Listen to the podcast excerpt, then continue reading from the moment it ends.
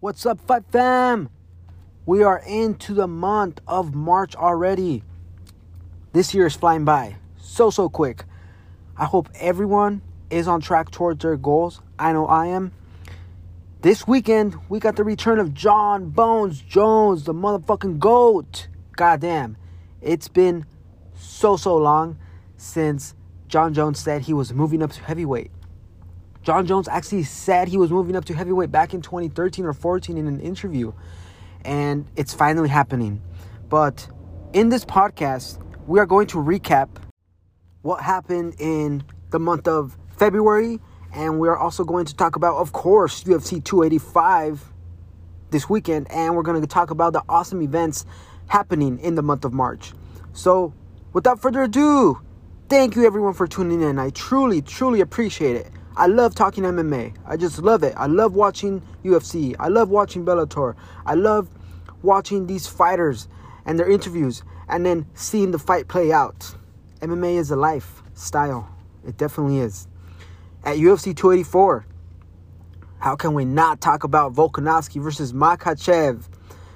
Alexander Volkanovski moved up a weight class and he attempted to become a UFC double champion. He was close but it did not happen.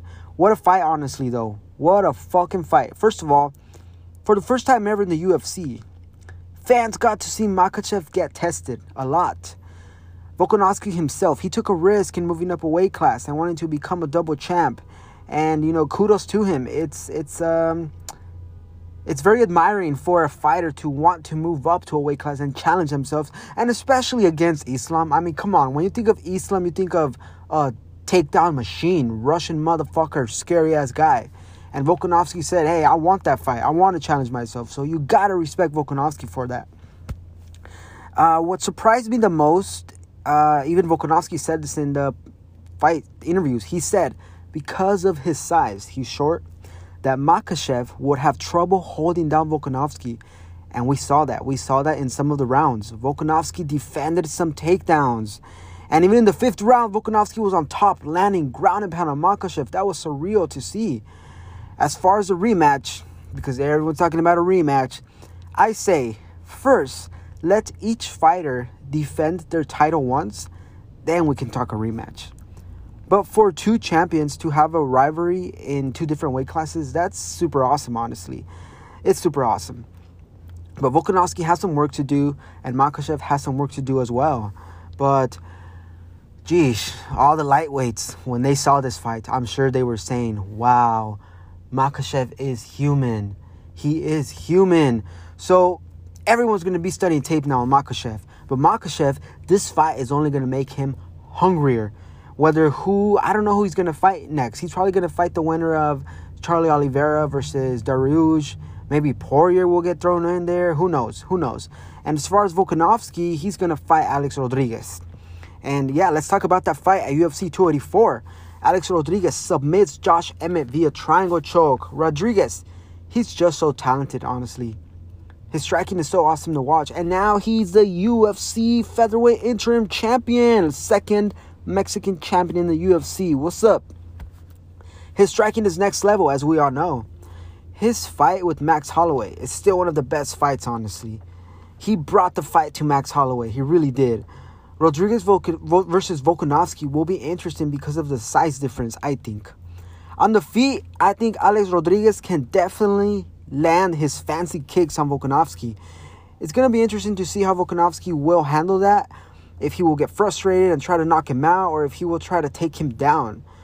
Hopefully, this fight happens in Mexico because the UFC needs to return to Mexico. I mean, pandemic bullshit is over, you know. So now, UFC is back and they're coming back all over the place. I mean, last year they went to France. You know, they obviously come back to uh, came back to Vegas. Uh, they went to Australia. You know, for UFC 284, and Mexico needs a UFC fight, and I want to go. Goddamn, that would be awesome. So, UFC Mexico, uh, Alex Rodriguez versus Volkanovski. Throw in uh, Brandon Moreno too versus uh, Alexander Pantoja. UFC uh, Fight Night Vegas 69 we have to talk about Erin Blanchfield. See, she submitted the former UFC strawweight champion Jessica Andrade. Erin Blanchfield, she's a beast, 23 years of age, And you know, after the fight, Erin is talking about, "Hey, I want to be the one to defeat Valentina, this and that."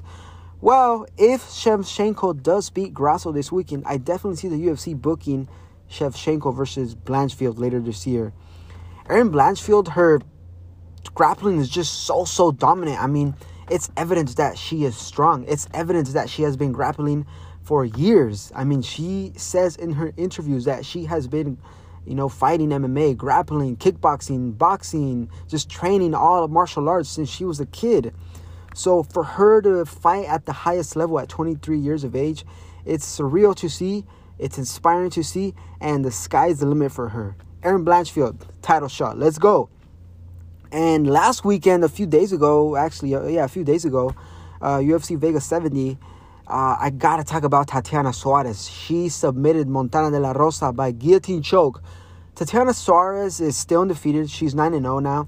She was a, I think, a very, well, not I think, she was a very great wrestler in high school. And I think she tried out for the Olympics or was, had a freestyle record. And she was dominant, a dominant wrestler. She's from here, the, uh, the state of California. And she took 2021, almost four years off because of injuries.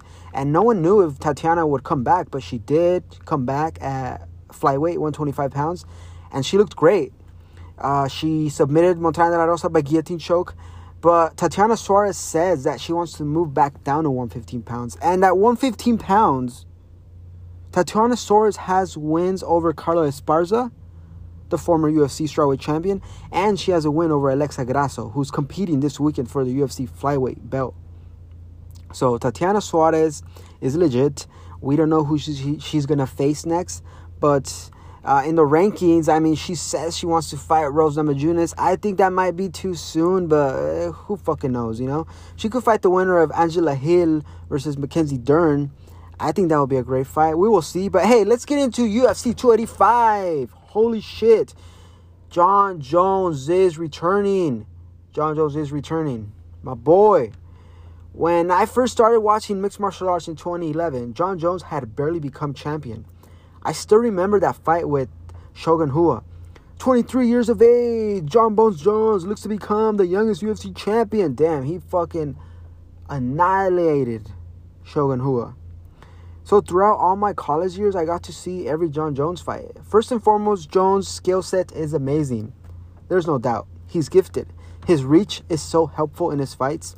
His elbows, his kicks, his spinning attacks, his takedowns. He's a great MMA wrestler. He out wrestled Daniel Cormier, an Olympic level wrestler.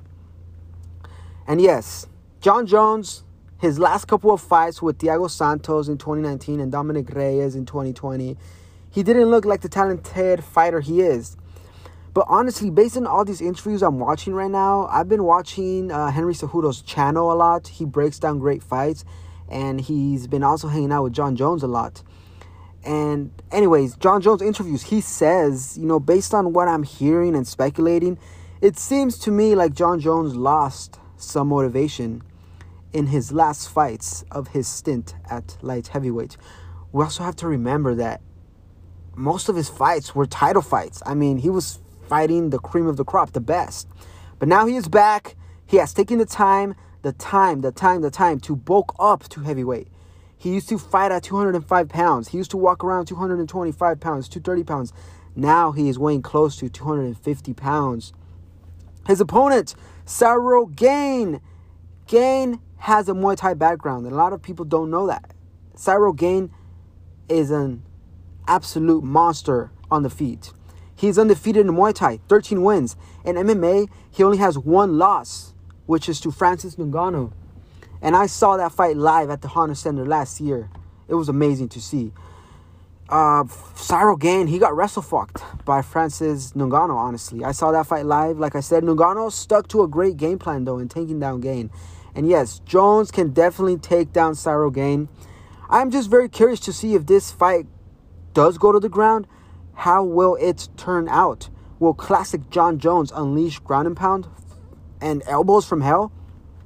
On my Twitter, I recently posted a tweet that said, Jon Jones will land vicious ground and pound elbows on Ciryl Gane. It could happen. I mean, we, fuck, I'm so excited for Saturday, honestly. But as for Gane, He's crafty. He's even he's even got three submissions on his record. Two in the UFC, an arm triangle choke and a heel hook. He even attempted a heel hook against Francis in their fight. But I gotta go with Jon Jones. I gotta go with Jon Jones. And yes, maybe he looked a little slow in his last fights, but I gotta go with Jon Jones. His his skills, his wrestling, his uh, elbows, his spinning attacks, his elbows. Imagine this fight. This fight will go to the clinch by the cage. Jon Jones can land those vicious elbows on Ciryl Gane. How will Ciryl Gane react? Ciryl Gane needs to be ready for those spinning attacks. Ciryl Gane needs to be ready for that sprawl. Ciryl Gane needs to be ready for that reach. If Ciryl Gane wins, that would be awesome, right? But my pick, Jon Jones, put the money on it. Let's go. Co-main event of UFC 285, Valentina Shevchenko versus the Mexican Alexa Grasso for the UFC Women's Flyweight Championship of the World. Alexa Grasso is a beast. I've been watching her since her UFC debut. She, she, she's a beast. She is a beast. She trains at Lobo Gym MMA with one of my good friends and former teammates from Santa Ana College, Carlos Goku Arana, at Lobo Gym MMA in Mexico. Alexa Grasso, her special skill set is definitely boxing, right? Today, I just po- uh, a few hours ago, I just posted a post on my Instagram of Alexa Grasso, and uh, the caption said, you know, what if Alexa Grasso does become the first female UFC champion in the UFC? How awesome would that be? Hey, let's dive into the breakdown. Shevchenko is my pick right off the bat. Honestly, I think her striking will be too much for Grasso, specifically her leg kicks. Those leg kicks are nasty. She's got great, great head kicks. She knocked out Jessica Eye with that fucking head kick. Her teep kicks are awesome. Her spinning back kicks are awesome. And if Grasso does decide to return with kicks immediately, they probably won't be a match for Shevchenko. But for Grasso, she has great boxing. She has to use it. Easier said than done, right? And no, she does not have knockout power, but her in and out movement is great to see from Grasso. She uses boxing combinations and then lands some kicks at the end. Her footwork is really good. It honestly is. But my concern here in this fight is if Valentina does take this fight to the ground, which I think she will, Valentina could submit or TKO Grasso. Let's not forget that Valentina dominated Jessica Andrade with grappling. She dominated Chookagian too. Uh, if if Grasso does win, I see her winning by maybe stealing three rounds with point fighting with her boxing and avoiding those takedowns, avoiding those judo trips from uh, Shevchenko. Grasso has to make this a dirty phone booth fight because her striking is not as good as Shevchenko's, honestly. But Grasso just has to bite down on that mouthpiece and tell herself, I am fighting the best flyweight on the planet. And I'm going to bring this fight to her Mexican style. Chingazos, putazos. She has to be confident in her boxing. She really, truly does. She has to be ready to block those kicks. She has to be ready for that sprawl. And if she does get taken down, fuck, homegirl, get up. Let's hope that wrestling is there. Let's hope that wrestling defense is there. The offense is there. Uh, who knows? Maybe Grasso could end up on top of uh, Valentina. We saw that with Valentina and Taila Santos last in her last fight. You know, uh, Taila Santos was landing some good ground and pound on Shevchenko. But my pick, Shevchenko by TKO or submission. But hey, I won't be mad if Grasso becomes the first woman from Mexico to win the UFC belt, a UFC belt. But there it is. But yeah, talking more about the main card of UFC 285. There's a fight.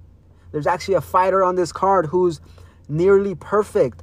A few days ago, I posted a picture of Shavkat Rakhmonov on my Instagram page. Shavkat, he's gonna win. I think he's gonna beat Jeff Geoff Neal. Shavkat Rakhmonov is undefeated, 16 wins, no losses, 4 and 0 in the UFC, all finishes. In his last fight, he submitted Neil Magny by guillotine choke. Oh yeah. Every fight on Shavkat's record is a finish, by the way. You heard right. You heard right. As for Geoff Neal, he's fought some of the best He's a very experienced UFC fighter. He's coming off a KO victory over Vicente Luque, so that's a good win. He also beat Belal Muhammad, a top contender at welterweight back in 2019. Geoff Neal is a game opponent. He really is.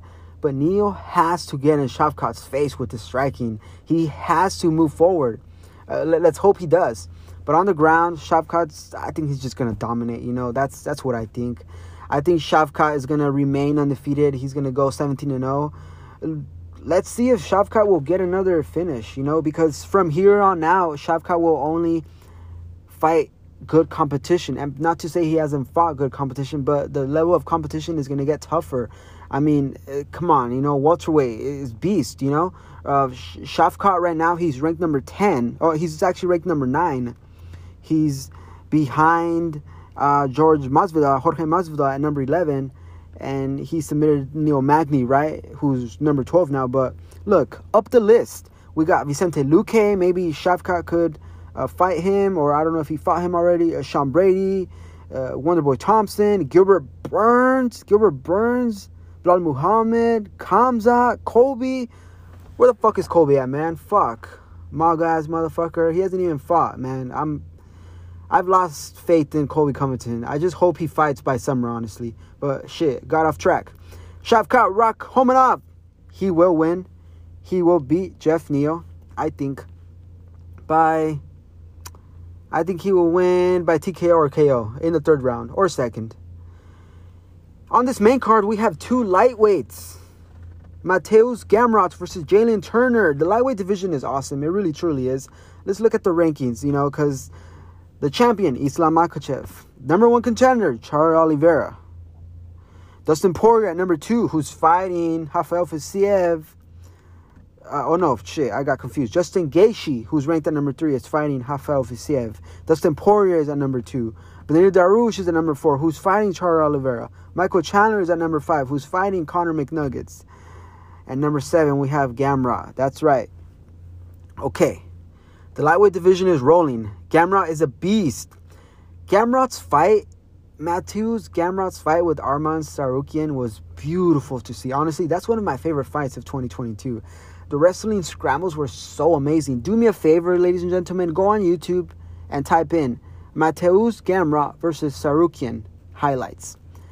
Gamrot is coming off a loss against Beneil Dariush. Yes, that was his opportunity right there to fucking get that title shot, you know? So, of course, when Dan Hooker pulled out of this fight, who was Turner's original opponent, Gamrot said, Put me in, coach.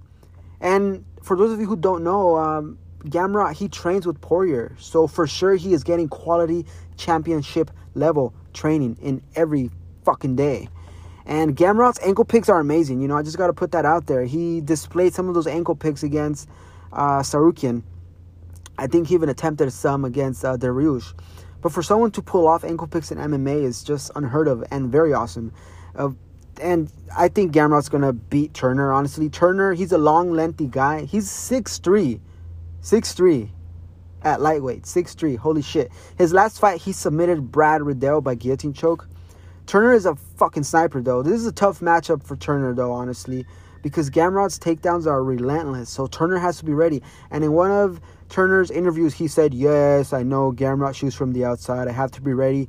But Gamrot's takedowns are so, so quick, honestly. And yes, he does shoot from the outside, which means that any opponent can see those takedowns coming. But when you're quick like that, it doesn't even matter. You get the motherfucker down, you know? This fight is definitely Jalen Turner's toughest fight to date. Uh, you know, both guys want to move up in the lightweight rankings to eventually, you know, fight for the title, you know? Uh, but I got Gamrot winning by decision with his wrestling. The first fight on UFC 285 on the main card is Bo Nickal. Bo Nickal, for those of you who don't know, actually go check my story right now on Blast Fight Life on Instagram. Bo Nickal, three-time Division One wrestling national champion from Penn State University. This guy's a fucking beast, honestly.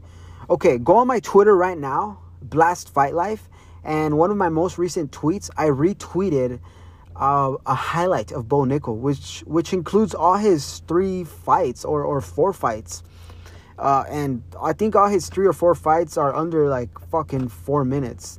I mean, this guy's this guy's a beast. He he, he knocked the guy out in his first or second pro fight, and then in the contender series, he had two fights. He got a rear naked choke, and then in his last fight, I forgot the opponent at Dana White contender series, he fucking submitted the guy with a triangle choke for a Division One wrestler to win an MMA fight by triangle choke off his back is amazing.